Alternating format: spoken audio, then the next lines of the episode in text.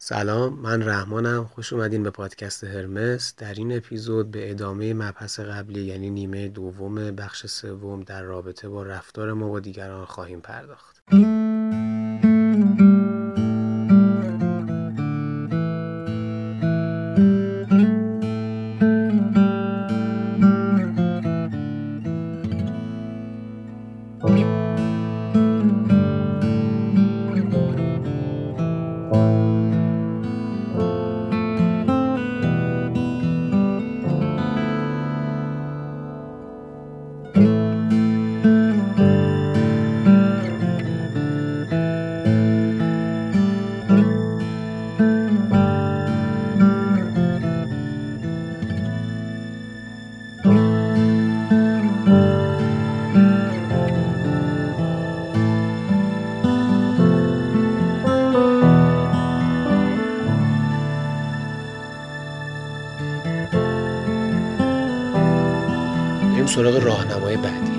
شوپنهاور میگه که شخصیت هیچ آدمی اونطوری نیست که اون رو به حال خودش رها بکنه به طور کامل. بلکه هر کس باید بیاد از روی برنامه و اصول و قواعد کلی این شخصیتش رو هدایت کنه. شخصیت نیاز به هدایت داره. اما اگه بیایم توی همین کار زیاده روی بکنیم یعنی تلاش بکنیم که شخصیتی پیدا بکنیم که با سرشت و طبیعت ما سازگار نیست و اون رو به طور تصنعی از تدابیر عقلی کسب کنیم به درستی این جمله پی خواهیم برد که طبیعت رو نمیشه واپس زد و اگر همچین کاری بکنیم به رغم کوشش های ما باز بر میگرده اما حالا راهش چیه؟ دو تا گام داره. گام نخست اینه که ما قاعده رو بفهمیم. فرمو بفهمیم. و گام دوم آموختن اعمال آن است. یعنی حالا عمل بکنیم. اولی یعنی فهمیدن قاعده به وسیله عقله و یک جا کسب میشه. و دومی در اثر تمرینه یعنی آموختن انجام دادنش در اثر تمرینه و به تدریجه. یه شاگردی رو در نظر بکنید که می‌خواد موسیقی یاد بگیره یک آلت موسیقی رو بنوازه مثل گیتار. خب این اول میاد قواعد رو می‌فهمه نوت چیه گیتار خودش چیه سیم ها چیه و مثلا این دنیا از چه قواعدی تشکیل میشه؟ یا شمشیربازی که می‌خواد هنر شمشیر آموزی رو یاد بگیره. بعد از اینکه این دنیا رو فهمید میاد حالا به تدریج در اثر تمرین کردن بعد از سکندری خوردن های زیاد افتادن ها و برخواستن ها اونی که می‌خواد ساز یاد بگیره بعد از کلی نوت های اشتباه زدن زخم شدن انگشت ها افتادن فشار گرسنه شدن تمام اینها به یه شخصی تبدیل میشه که در اثر تمرین طولانی حالا تبدیل میشه به یک شمشیرباز حرفه‌ای یا به یک موزیسین فوقالعاده. به همین خاطره که در اثر تمرین طولانی یه آدم کودن به صاحب منصبی درباری تبدیل میشه. یه آدم آتشی مزاج به یه آدم هوشمند مردمدار. یه آدم رک و به یه آدم محتاط. یه فرد شریف به یه فرد تنگو تبدیل میشه. پس ما باید مدام تلاش بکنیم با روشن فکری با آگاهی بیشتر خواندن کتاب زیاد استفاده از تجربیات دیگران و تجربه های خودمون و با تمرین های زیاد بتونیم این شخصیتمون رو هدایت کنیم و به آدم والایی تبدیل بشیم. اما یه چیز رو باید حواسمون باشه. این روش منضبط ساختن در اثر عادته که استقرار پیدا می‌کنه. یعنی ما باید دیسیپلین داشته باشیم. باید نظم داشته باشیم در انجام هر کاری. به این خاطر که طبیعت ما اساسا اینطوری نیست. و هر چیزی که گفتیم دیگه شوپنهاور میگه وقتی سرشت آدم اونطوری نیست پیوسته داره در برابر این قضیه مقاومت می‌کنه. و حتی گاهی اوقات به دور از انتظار بر اون غالب میشه. به همین خاطره که ناپلون یه گفته ای داره که میگه هر آنچه که طبیعی نیست ناکامله. ما باید حواسمون به این نکته باشه. حالا جالبه در راستای همین ضرب مسئله که گفتیم یعنی همین گفته ای که از ناپلون بیان کردیم شوپنهاور میگه که فقط یه مورد استثناء از این قاعده به ذهنم می‌رسه. کدوم قاعده؟ همین که بیان کردیم که اونچه که طبیعی نیست ناکامله. میگه یه سنگ معدنیه که نزد معدن شناسای معروف این خیلی شناخته شده است و اصلش به خوبی بدلش نیست. خیلی جالبه.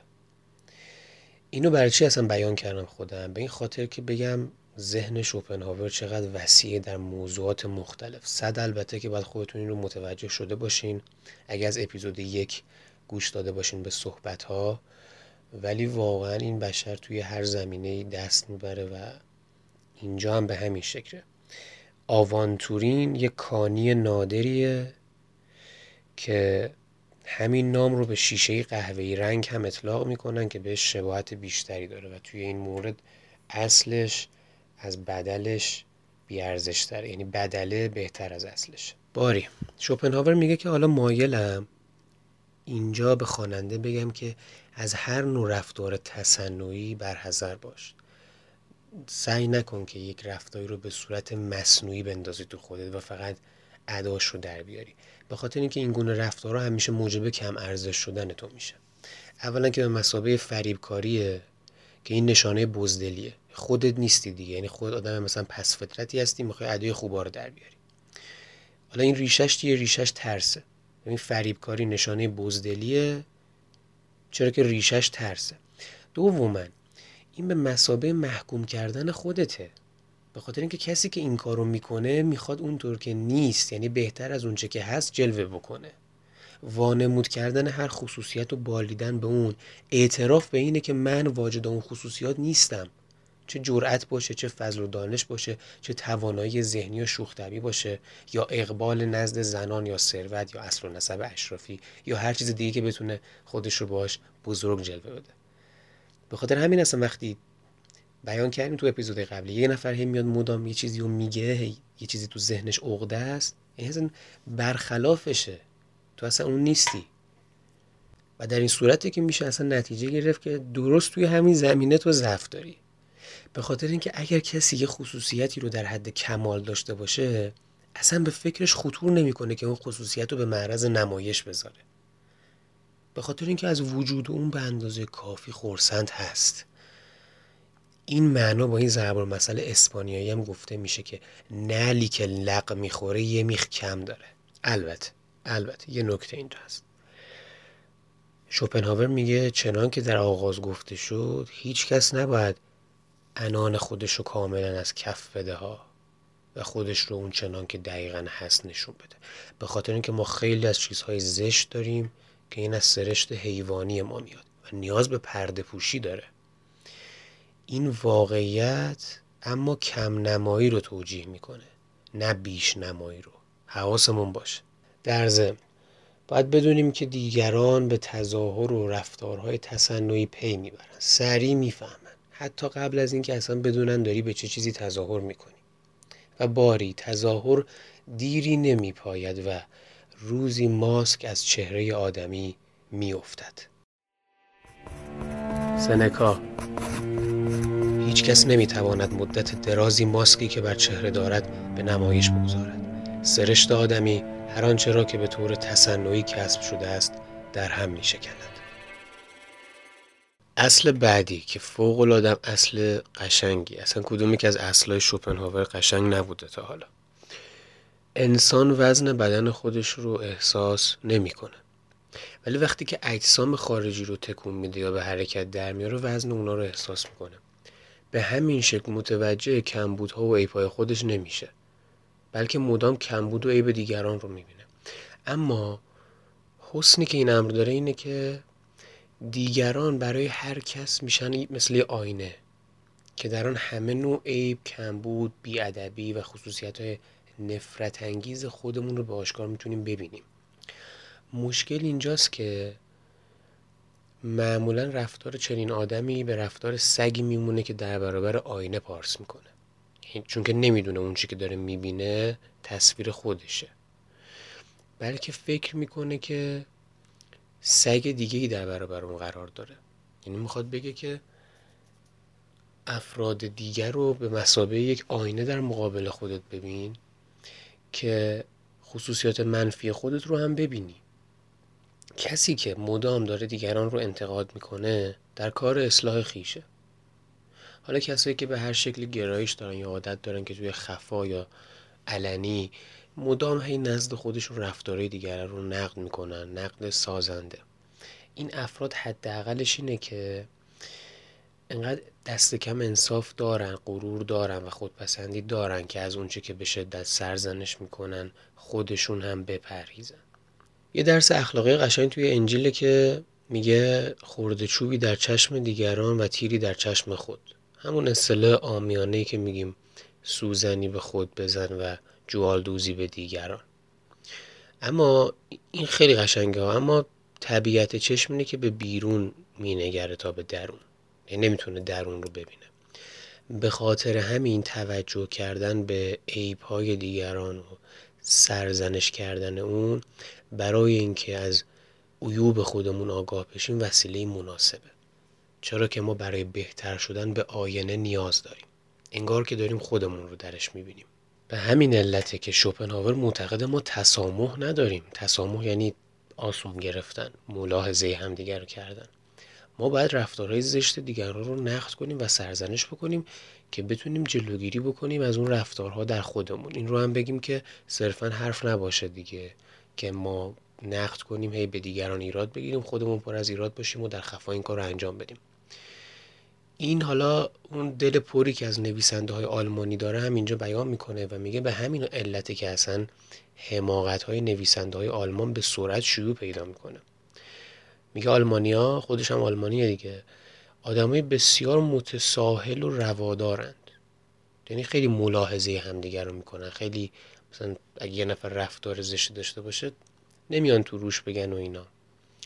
شعارشون نمینه. با دیگران تسامح می‌کنیم اما انتظار داریم که دیگران هم با ما تسامح بکنن.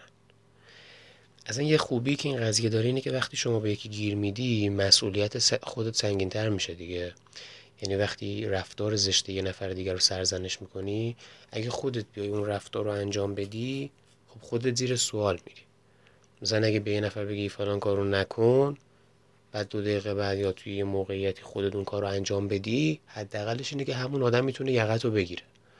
پس همین باعث میشه که سعی کنی از اون کار دوری بکنی. به خاطر همین خوبه که به عنوان دوستهای خوب و واقعی یعنی کسایی که تو زندگیمون هستن که واقعا دوستشون داریم و برامون مهمن مثل یک آینه باشیم برای هم دیگه. تو بیا نقص ها و ایرادات منو بگو. من هم همینطور و ما به همدیگه کمک می‌کنیم. تو به من نگی کی بگه؟ اون غریبه که می‌خواد با من تسامح بکنه. می‌خواد ملاحظه منو بکنه. ولی تو که رفیقمی می‌تونی مثل آینه عمل بکنی و باعث شی که من از رفتارهای اشتباه هم آگاه بشم و سعی کنم که اونا رو برطرف بکنم و بهشون فکر بکنم و آدم خیلی بهتری بشم.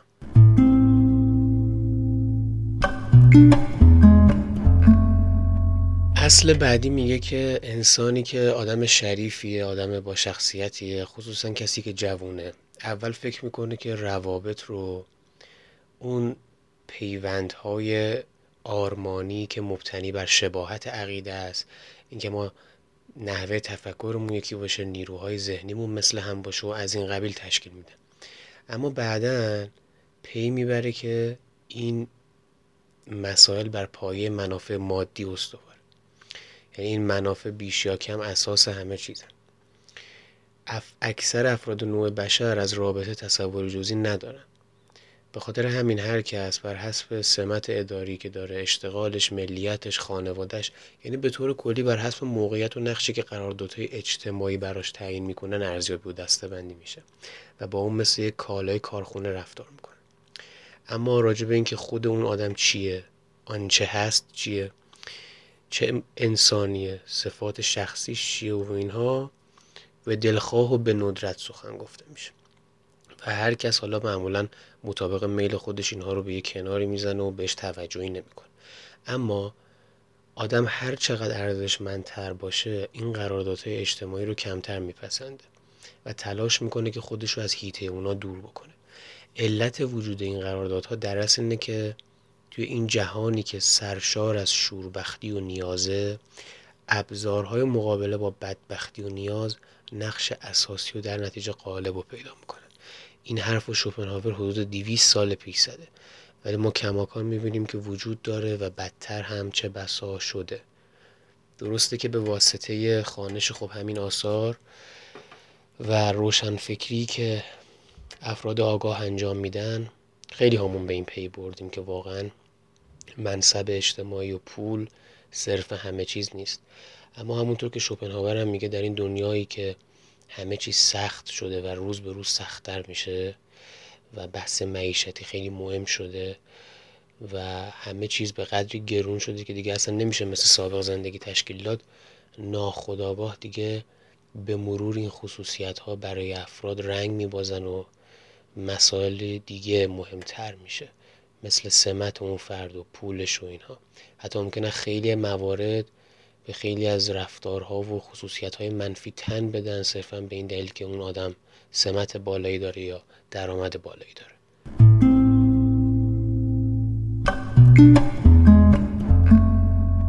در راهنمای بعدی شوپنهاور حالت درد دلتور میگه که همونطور که به جای سکه نقره پول کاغذی رواج داره تظاهر به احترام و دوستی و به نمایش گذاشتن این رفتارها و چهره ها هم به همین شکل رایج.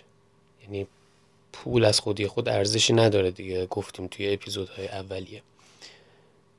سکه حداقل در زمان خودش نقره بوده یا جنس طلا بوده. ولی الان یه کاغذ اومدن کردن قرار داد که این پوله. همونطور که میگه این رایج شد بین آدمیان احترام و دوستی هم دیگه ظاهری شده.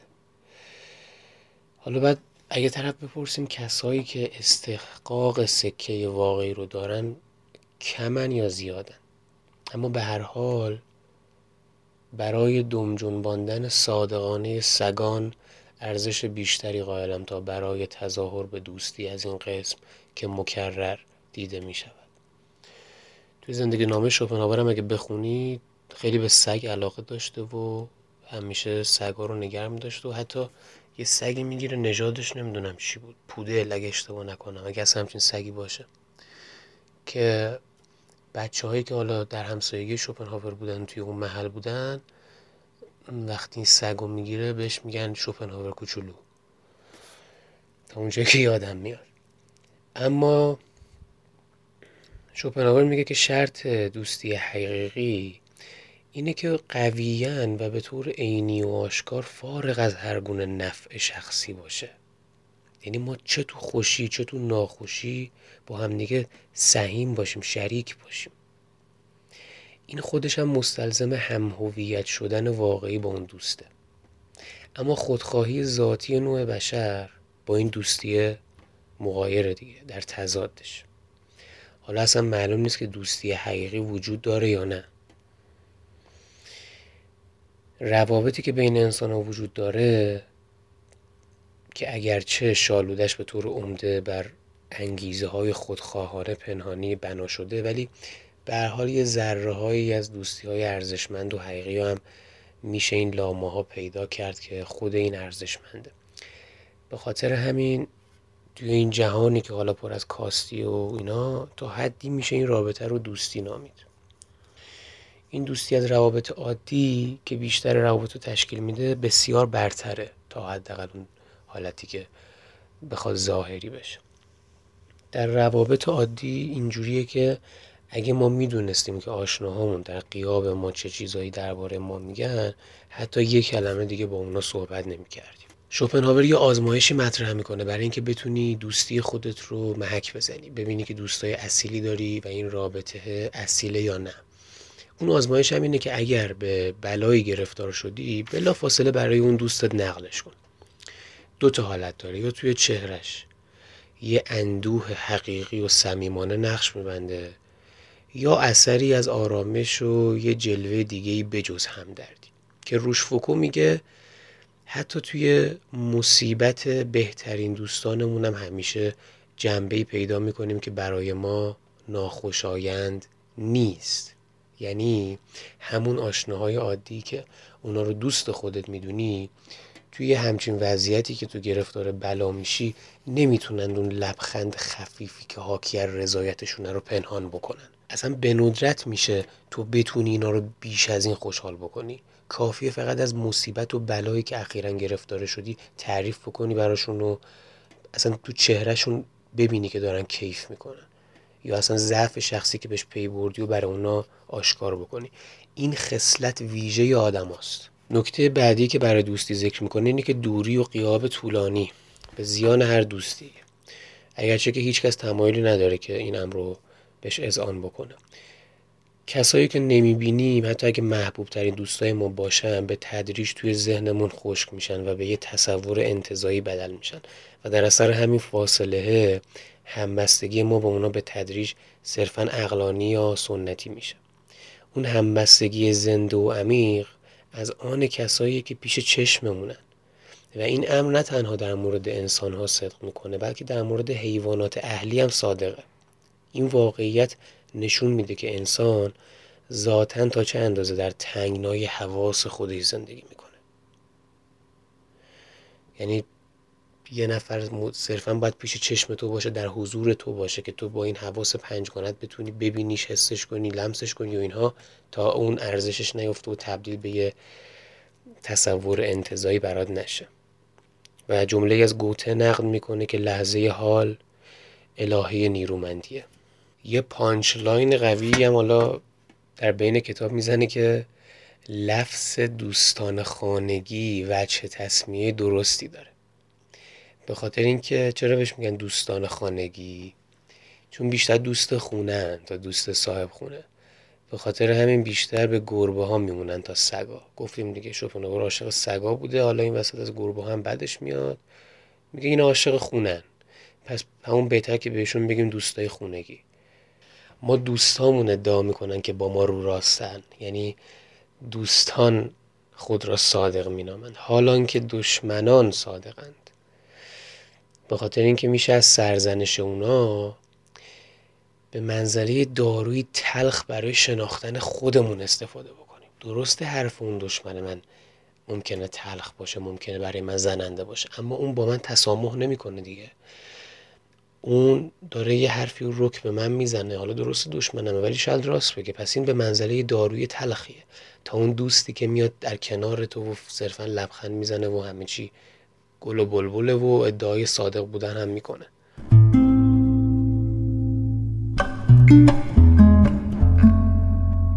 قاعده و اصل بعدی میشه قاعده سی و چهارم در مجموع. و به عقیده من این بهترین اصل و بهترین راهنما و قاعده ایه که شوپنهاور رو مطرح می‌کنه. چقدر کم تجربه است اون کسی که فکر می‌کنه که نشان دادن عقل و هوش موجب محبوبیت توی جامعه میشه. برعکس این دوتا خصوصیت نزد اکثریت قالب مردم خشم و نفرت ایجاد می‌کنه. هر اندازه که نتونن این خشم و نفرت رو ابراز بکنن حتی اگه اون رو از خودشون پنهون بکنن این احساس شدیدتره. اونچه که در واقع میگذره اینه. وقتی کسی برتری فکری مخاطب خودش رو درک و احساس می‌کنه تو خفای خودش در نهان بدون اینکه خودش بدونه نتیجه می‌گیره که مخاطب نیز به همون اندازه حقارت و محدود بودن اون رو درک و احساس کرده. این قیاس زمیر تلخترین نوع نفرت و خشم و کینه رو در اون آدم تحریک می‌کنه. پس گراسیان به درستی میگه که تنها وسیله ای که موجب محبوبیت می شود این است که آدمی پوست کندزهترین حیوانات را بر تن خود بکشد. اینکه هوش و عقل تو نشون بدی چیزی نیست به جز یه شیوه غیر مستقیم برای سرزنش کردن تمام اون کسایی که ناتوان و کندذهنن به علاوه فرد عامی از دیدن کسی که توی نقطه مقابلشه براشفته میشه. علت پنهان این براشفتگی هم حسدیه که تو اپیزودهای قبلی پروندهش رو بستیم. به خاطر اینکه همونطور که مدام می‌بینیم ارزای خودپسندی لذتی که برای انسان از هر لذت دیگه ای بالاتره. و این لذت فقط به وسیله یک حالته که امکان پذیره. به وسیله مقایسه خودش با دیگران. ما مدام در حال مقایسه خودمون با دیگرانیم از هر نظر. اما انسان به هوش هیچ کدوم از مزیت خودش به قدر قابلیت های ذهنی مغرور نیست. یعنی هر مزیت و برتری که شما داری اون قابلیت های ذهنیته که باعث میشه بیشتر از همه احساس غرور کنی در مقابلش. به این خاطر که اصلا برتری انسان بر حیوانات فقط بر این پای است. از این رو اینکه ما برتری خودمون رو به کسی نشون بدیم اون هم در برابر دیگران این بزرگترین گستاخیه. اون شخص مقابل از این طریق به انتقام جویی ترغیب میشه و در جستجوی موقعیت مناسبیه که با اهانت انتقام خودش رو بگیره. و بدین وسیله است که از حوزه عقل خارج میشه و به حوزه اراده وارد میشه. هیته ای که همه توش یکسانه بنابراین در حالی که مقام و ثروت توی جامعه موجب جلب احترام میشه از توانایی های ذهنی نباید چنین انتظاری داشت. شما باهوش باشی با شخصیت باشی توانایی برتر ذهنی داشته باشی. انتظار نداشته باش که همونطور که ماشین خوب زیر پاته و مقامی داری و پول داری بخوای بین بقیه محبوب باشی. توانایی ذهنی در بهترین حالت نادیده گرفته میشن. اما معمولا به صورت یه نوع گستاخی به اون نگاه می‌کنن یا به منزله چیزی که صاحبش حالا به طور غیر مجاز اونو به دست آورد. انگار که اصلا غیر مجازه که شما باهوشی. و می‌خوای فقط صرفا با اون فخر بفروشی. برای جبران این امتیاز هر کس توی خفای خودش تلاش می‌کنه که به نحوی اون آدم رو تحقیر بکنه. و به خاطر همینی که اصلا صرفا مدام منتظر یک فرصتن. فرصتی که دست بده و انتقامشون رو بتونن از اون آدم بگیرن. آدم هر چقدر رفتار فروتنان داشته باشه بازم دیگران به سختی می‌تونن برتری قابلیت های ذهنیش رو بهش ببخشن. سعدی بدان که نادان از مصاحبت دانا بیشتر در رنج است تا دانا از مصاحبت نادان.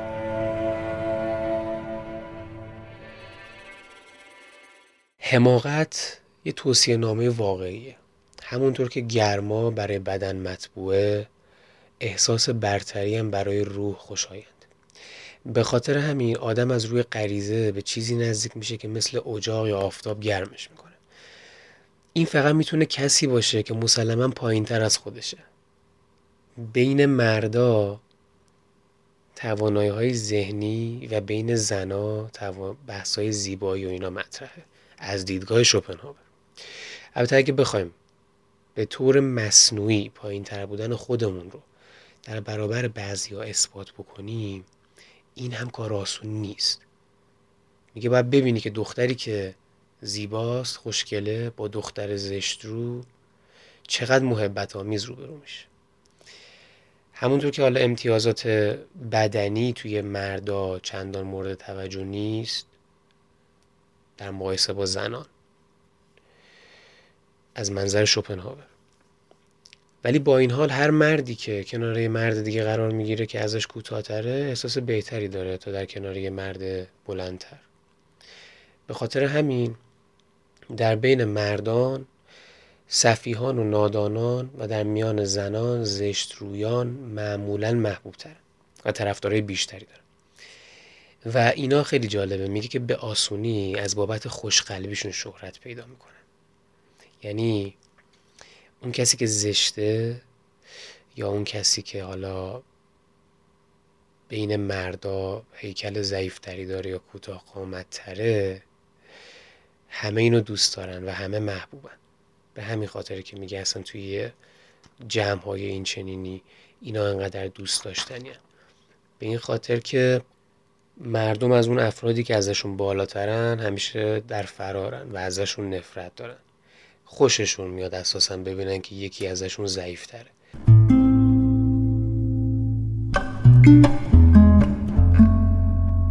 اصل بعدی شوپنهاور بیان می‌کنه که در اعتماد به دیگران غالبا سه مقوله نقش عمده رو ایفا می‌کنن.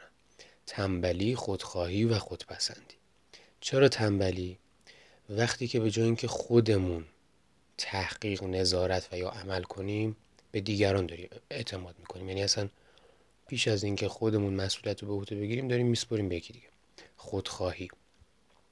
خودخواهی برای اینکه وقتی که برای کم کردن از فشاری که مشکلات بر ما وارد می‌کنه اونا رو داریم با دیگران در میون می‌ذاریم. یا برای فشاری که حالا یه کاری داره به ما وارد می‌کنه بیمون رو با این نفر دیگه تقسیم بکنیم. خودپسندی از این نظر که وقتی که اون که با دیگران در میان می‌ذاری وجهه ما رو ارتقا میده. حالا توی هر زمینه که می‌خواد باشه. با این همه توقع داریم وقتی که اعتماد می‌کنیم به این نفر به ما ارج بذارن. میگه اگه دیگران نسبت به ما بیاعتماد باشن نباید خشمگین بشیم. به خاطر اینکه تو بیاعتمادی تحسینی برای صداقت نهفته است. به این معنا که اصلا اعتراف صادقانه به نادر بودن افراد معتمد. یعنی افراد معتمد کمیابن. در شمار چیزهایی که آدم اصلا به وجودشون شک داره. به خاطر همین من باید واسه آدم خیلی محدودی این خصوصیت رو قائل بشم که اصلا اعتماد بکنم بهشون. پس اگه من به تو اعتماد نمی کنم ناراحت نشو. چرا که این یک اعتراف صادقانه است از نادر بودن افراد معتمد. و چه بسا این موضوع اگه بخوام از این زاویه‌ای که شوپنهاور مطرح کرد بهش نگاه بکنیم اینطوریه که من حداقلش اینه که تنبلی نمی کنم خودخواه نیستم و خودپسندم نیستم.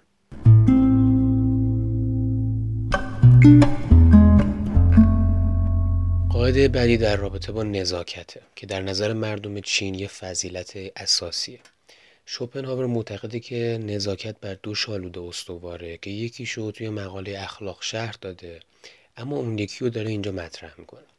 نزاکت یه توافق تلویحی میان آدمیانه. تا اون وضعیت فلاکتبار اخلاقی و اقلانی یکدیگر رو نادیده بگیرن و سرزنش نکنن.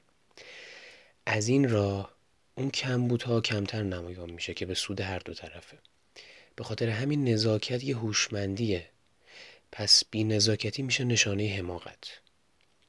با بی نزاکتی ما ایجاد دشمنی می‌کنیم. وقتی که بی علت و به عمد یه بی نزاکتی رو انجام میدیم. این یه کار دیوانواره. مثل کسی که خونش رو داره آتیش می‌زنه. به خاطر اینکه نزاکت مثل یک سکه تقلبیه و خرج نکردنش نشانه بیعقلیه. قلم رو ببین و برعکس. سخاوت در نزاکت دلیل عقله همه ملت ها نامشون رو با جمله خدمتگزار فرمانبر شما به پایان میرسونن. تو همین مایایی که خودمونم ته نامه هامون می‌ذاریم و این آشناه.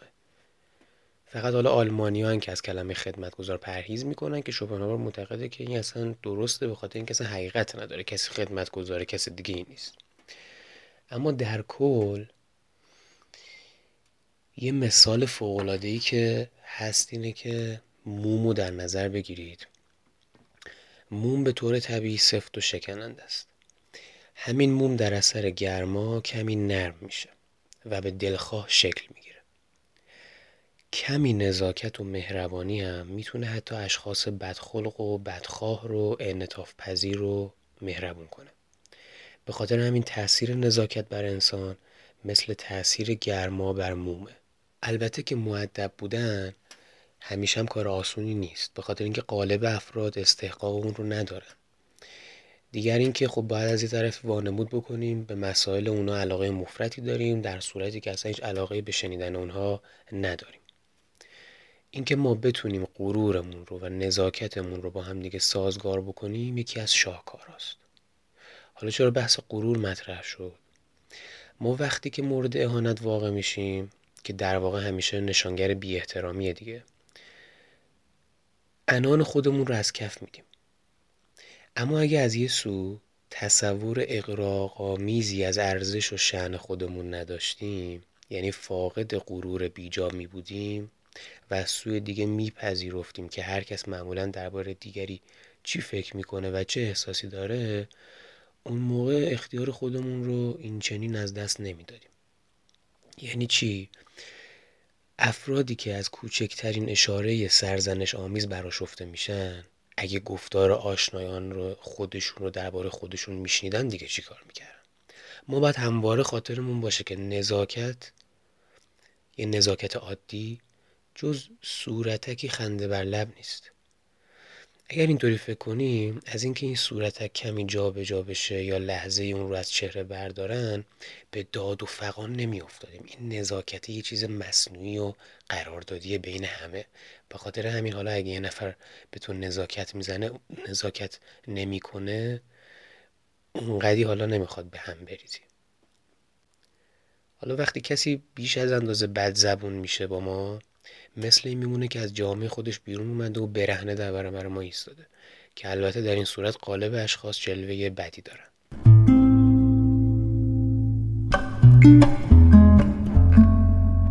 اصل بعدی که شوپنهاور مطرح می‌کنه و خیلی هم کوتاهه اینه که میگه اصالت داشته باش. آدم توی کارهایی که می‌کنه یا نمی‌کنه نباید از دیگران تقلید بکنه به خاطر اینکه موقعیت ها و شرایط و روابط اصلا یکسان نیستن. و بحث تفاوت شخصیت ها هم مطرحه. که به هر عمل رنگ دیگه میده. بنابراین اگه دو نفر همون کار رو بکنن یکسان نیست. و آدم باید بعد از تعمل بسیار و تفکر دقیق بر حسب شخصیت خودش عمل بکنه. اما بریم سراغ اصل بعدی. اصل بعدی بیان می‌کنه که آدم نباید نظر هیچ کس رو رد کنه. بلکه باید بدونه که اگه بخواد همه محملاتی رو که دیگران بهش معتقدن از ذهنشون بیرون بکنه عمر نو هم کافی نیست. همچنین باید در گفتگوهامون از هر گونه تذکر خیرخواهانه به منظور اصلاح دیگری خودداری بکنیم. به خاطر اینکه رنجوندن مردم آسونه. اما اصلاح اونا اگر ناممکن نباشه دشواره. اگر در یک گفتگویی که بر حسب تصادف حال شنونده اونی محملاتی گفته میشه که خشمگینت می‌کنه پیش خودت مجسم کن که ناظر یه صحنه خندهآور بین دوتا دیوونه ای سر همین نه عصبانی شو نه به دنبال این باش که اون آدما رو بخوای اصلاح کنی یا باهاشون بحث بکنی. فایده این کار اثبات شده. کسی که با این تصور به جهان اومده که به مردم به طور جدی توی امور مهم آموزش بده اگه جان سلامتی به در ببره باید از بخت خودش شاکر باشه.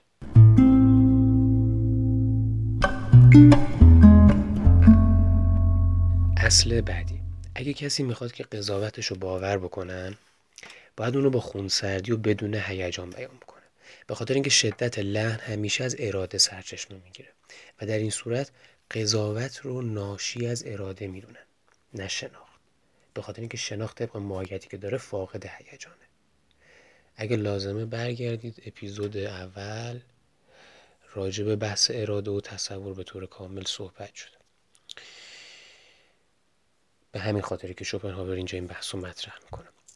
از اونجا که عنصر اولی و ریشه توی انسان اراده است و شناخت یه عنصر ثانوی است که بعدا به انسان اضافه میشه اگر ما بیایم حکمی رو با هیجان شدید بیان بکنیم مردم بیشتر گمان می‌کنن که این حکم از هیجان اراده ناشی شده.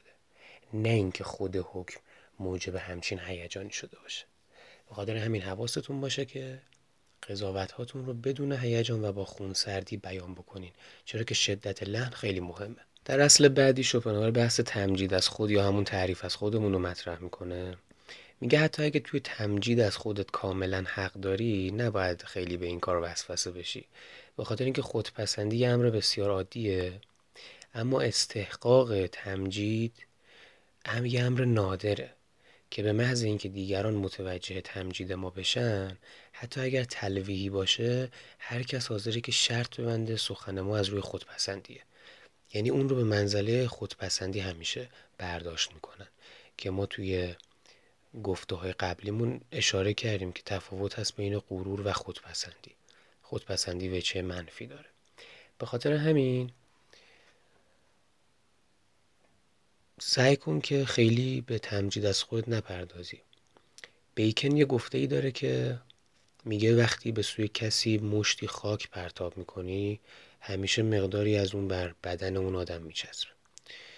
حالا شوپنهاور میگه این گفته نه فقط درباره افترا صدق می‌کنه بلکه درباره تمجید از خودت هم صادقه. به خاطر همین تمجید از خودت رو به اندازه متعادل توصیه می‌کنم. نه خیلی از خودت زیاد تعریف کن نه طوری باشه که دیگه هیچی از خودت نگی. اما توصیه و قاعده بعدی. فوق العاده است بی‌نظیر اگر به کسی زن دروغگویی دارین اگه شک دارین که اون آدم داره دروغ میگه وانمود کنید که حرفشو باور می‌کنید.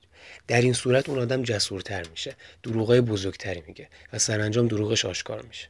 اما اگه فهمیدید که کسی که می‌خواد حقیقتی رو کتمان کنه ولی حالا گوشه ای از اون رو ناخواسته برملا کرده ناباوری نشون بدید. بگید که باورم نمیشه. وای. این ناباوری شما اون رو تحریک می‌کنه که کل حقیقت رو فاش کنه. پس دو تا بحث شد. یه موقع از شما شک داریم به یه نفر که داره دروغ میگه.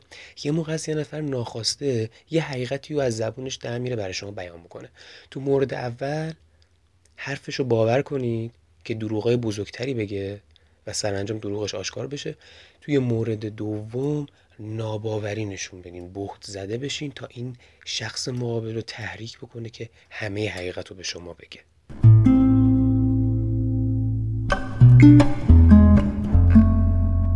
قاعده بسیار مهم بعدی در ستایش سکوته. همه امور شخصیمون رو باید مثل یک راز نگه داریم و بذاریم که آشنایانمون فقط چیزهایی رو ببینن که با چشمشون می‌تونن ببینن یعنی به وقوع میپیونده به خاطر اینکه آگاهی اونا از امور بی اهمیت هم حتی ممکنه که در زمان و شرایط خاص باعث زیان ما بشه. به طور کلی صلاح در اینه که آدم شعور خودش رو با نگفتن نشون بده تا با گفتن. به خاطر اینکه سکوت از هوشمندی و گفتن از خودپسندی. امکان پیش آمدن هر دو به یک اندازه است. اما غالبا ارزای گذرایی را که گفتن به همراه می آورد به فایده دراز مدتی که سکوت زامن آن است رجحان می دهیم. آخ آخ آخ آخ چقدر این قلم زیباست چقدر این قلم زیباست. امکان پیش اومدن هر دوشون به یه اندازه است. اما ما غالبا ارزای گذرایی رو که گفتن به همراه داره رو ترجیح میدیم. به فایده دراز مدتی که سکوت زامن توصیه میشه که ما حتی به منظور سبک کردن بار دلمون هم نباید فکر خودمون رو با صدای بلند بیان بکنیم. کاری که اشخاص پرتحرک می‌کنن. مبادا که این عادت بشه. به خاطر اینکه در اثر این کار فکر و گفتار چنان با یکدیگر عجین میشن که به تدریج سخن گفتن با دیگران به فکر کردن با صدای بلند تبدیل میشه. حالان که اختزای هوشمندی اینه که بین فکر و گفتار یه شکاف عمیق نگاه داشته بشه. یه اختلالی هست به نام اکروفوبیا به معنای بلندی حراسی. شوپنهاور این مثال رو می‌زنه تا موضوعی که راجبش صحبت کردیم و واضح تر بیان بکنه. این مثل این میمونه که یه نفر در یه ارتفاع ایستاده بعد وقتی از اون ارتفاع به پایین نگاه می‌کنه دچار سرگیجه میشه. بعد خودشو پرتاب کنه پایین. چرا؟ به خاطر اینکه گمان کرده که نمی‌تونه توی اون ارتفاع بیسته و رنج ایستادن توی اونجا اونقدری بزرگه که باید کوتاهش بکنه. درسته که سکوت و نگه داشتن راز کار سختیه و ممکنه با رنج همراه باشه. اما در اکثر مواقع شما با بیان کردنش مثل اون آدم میمونه که داره خودش رو از ارتفاع پرتاب می‌کنه به پایین. از سوی دیگه باید بدونیم که مردم توی امور دیگران فوق العاده زیرک و باهوشن. مثل ریاضیدانای ماهر فقط با یه معلوم منظور معلوم و مجهوله. فقط با یه معلوم پیچیده ترین معادلات جبر رو حل می‌کنن. حتی اگه هوش چندانی نداشته باشن. مثلا اگه واقعی رو که در گذشته اتفاق افتاده براشون تعریف کنید باید مراقب باشید که اطلاعات اضافی ندید. حتی هر چقدر هم بی اهمیت باشه. حالا این اطلاعات می‌خواد راجع مکان باشه راجع به زمان وقوع باشه یا درباره فردی که توی اون نقش داشته یا اصلا نقش فری داشته اصلا هر چیزی که مستقیما بهش مربوط میشه. چرا؟ به خاطر اینکه وقتی این کارو می‌کنی داری فورا یه مدرک معلومی بهش میدی که با اون هوشی که توی علم جبر دارن همه مجهولات معادله رو پیدا می‌کنن شوق کنجکاوی آدما توی این موارد انقدر بزرگه که اراده به نیروی این شوق هوش رو به منظور دستیابی به دورترین نتیجه گیری ها میتازونه. علت ریشه این قضیه چیه؟ مردم به همون اندازه که برای دریافتن حقایق کلی نامستعد و بیاعتناان برعکس شیفته امور شخصی دیگرانن. اصلا عشق می‌کنن که سرک بکشن توی زندگی مردم. پس طبق آنچه گفته شد حتی همه آموزگاران حکمت عملی زندگی هم سکوت رو به تاکید و با انواع استدلالات توصیه کردن. پس بیشتر از این راجبش توصیه نمی کنیم و صحبت نمی کنیم.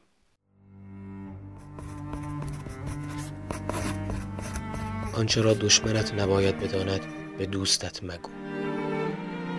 اگر رازم را پنهان کنم زندانی من است. اما اگر آن را فاش کنم من زندانی آن خواهم. ثمره درخت سکوت صلح است.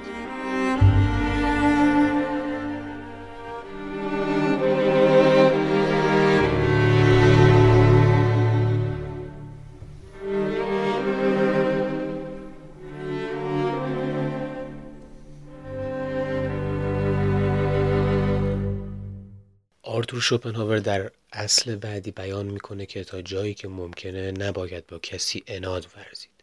اناد یعنی دشمنی کردن ستیز کردن لجبازی کردن و سرکشی کردن. درسته که حالا نباید به کسی اناد بورزیم اما باید رفتار هر کس رو به دقت مشاهده کنیم و به خاطر بسپاریم تا بتونیم دست کم در رابطه با خودمون اون رو تشخیص بدیم و بر مبنای اون کردار و رفتار خودمون رو تنظیم کنیم. و پیوسته این واقعیت رو توی ذهنمون داشته باشیم که شخصیت آدما تغییر ناپذیره. فراموش کردن خصوصیت بد افراد مثل این میمونه که پولی رو که به زحمت به دست آوردیم دور بریزیم. به همین خاطره که از صمیمی شدن غیر عاقلانه و دوستی های احمقانه مسون میمونیم. نظر شوپنهاور اینه که حکمت زندگی از دو نیم تشکیل شده. نیمی از اون اینه که نه عشق بورزی و نه نفرت داشته باشی. و نیم دیگرش اینه که نه چیزی بگی نه چیزی رو باور داشته باشی. البته که بیان می‌کنه باید به جهانی که در اون به کار بستن این قواعد و قواعد زیر ضروریه پشت کرد.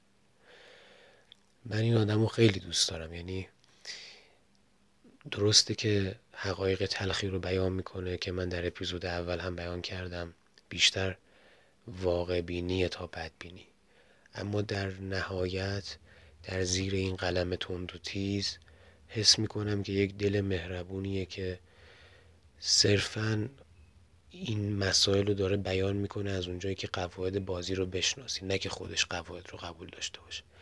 به همین خاطره که میگه باید به چونین جهانی که اساسا ما باید حواسمون باشه که نه عشق بورزیم نه نفرت بورزیم نه چیزی رو بگیم و نه چیزی رو باور داشته باشیم اساسا باید پشت کرد. مورد بعدی که شوپنهاور بیان می‌کنه اینه که اینکه ما بیام خشم یا نفرتمون رو در کلام یا چهرهمون ایام بکنیم کار خطرناک و احمقانه ایه خنده آور فرومایگیه. خشم و نفرت رو جز در کردار نباید نشون داد. هرچه که ابراز این هیجانات در کلام و چهره کمتر باشه تاثیرش توی عمل بیشتره. برای همینه که فقط زهر حیوانات خون سرده که سمیه. یه بیانی هم هست که معروف دیگه میگه سگی که پارس می‌کنه کاری نمی‌کنه فقط سر صداست. این هم دقیقا همینه. یعنی از چیزی باید ترسید از زمانی باید ترسید که دیگه شخص سکوت می‌کنه. شخص دیگه اصلا اعتراضی نمی‌کنه.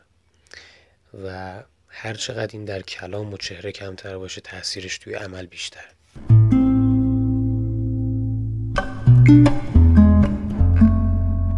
اصل پایانی که شوپنهاور توی این بخش مطرح می‌کنه اینه که سخن رو بدون تاکید ادا کنید. منظور از این قاعده کهن خردمندان اینه که باید درک معنای گفته خودمون رو به عقل دیگران واگذاشت. اگر کنزهن باشن پیش از اینکه تفهیم به انجام برسه فرصت برای گذشتن از مطلب باقیه. از سوی دیگه اگه می‌خوای احساسات شنوندگان رو مورد خطاب قرار بدی سخنت رو با تاکید ادا کن. که در این صورت نتیجه که می‌گیریم عکس هدف ماست. در کل گاهی میشه با رفتار معدبانه و لحنی دوستانه سخنان درشت. بیان که خطری به دنبال داشته باشه. بخش سوم فصل پنجم هم با عنوان درباره رابطه ما با دیگران همینجا به پایان می‌رسه و ما در اپیزود بعدی به بررسی بخش چهارم خواهیم پرداخت با نام واکنش ما در قبال مسیر زندگی و سرنوشت که در کل فصل پنجم تموم میشه. بهترین ها رو براتون می‌خوام. کلی مراقب خودتون باشین. فعلا خدا حافظ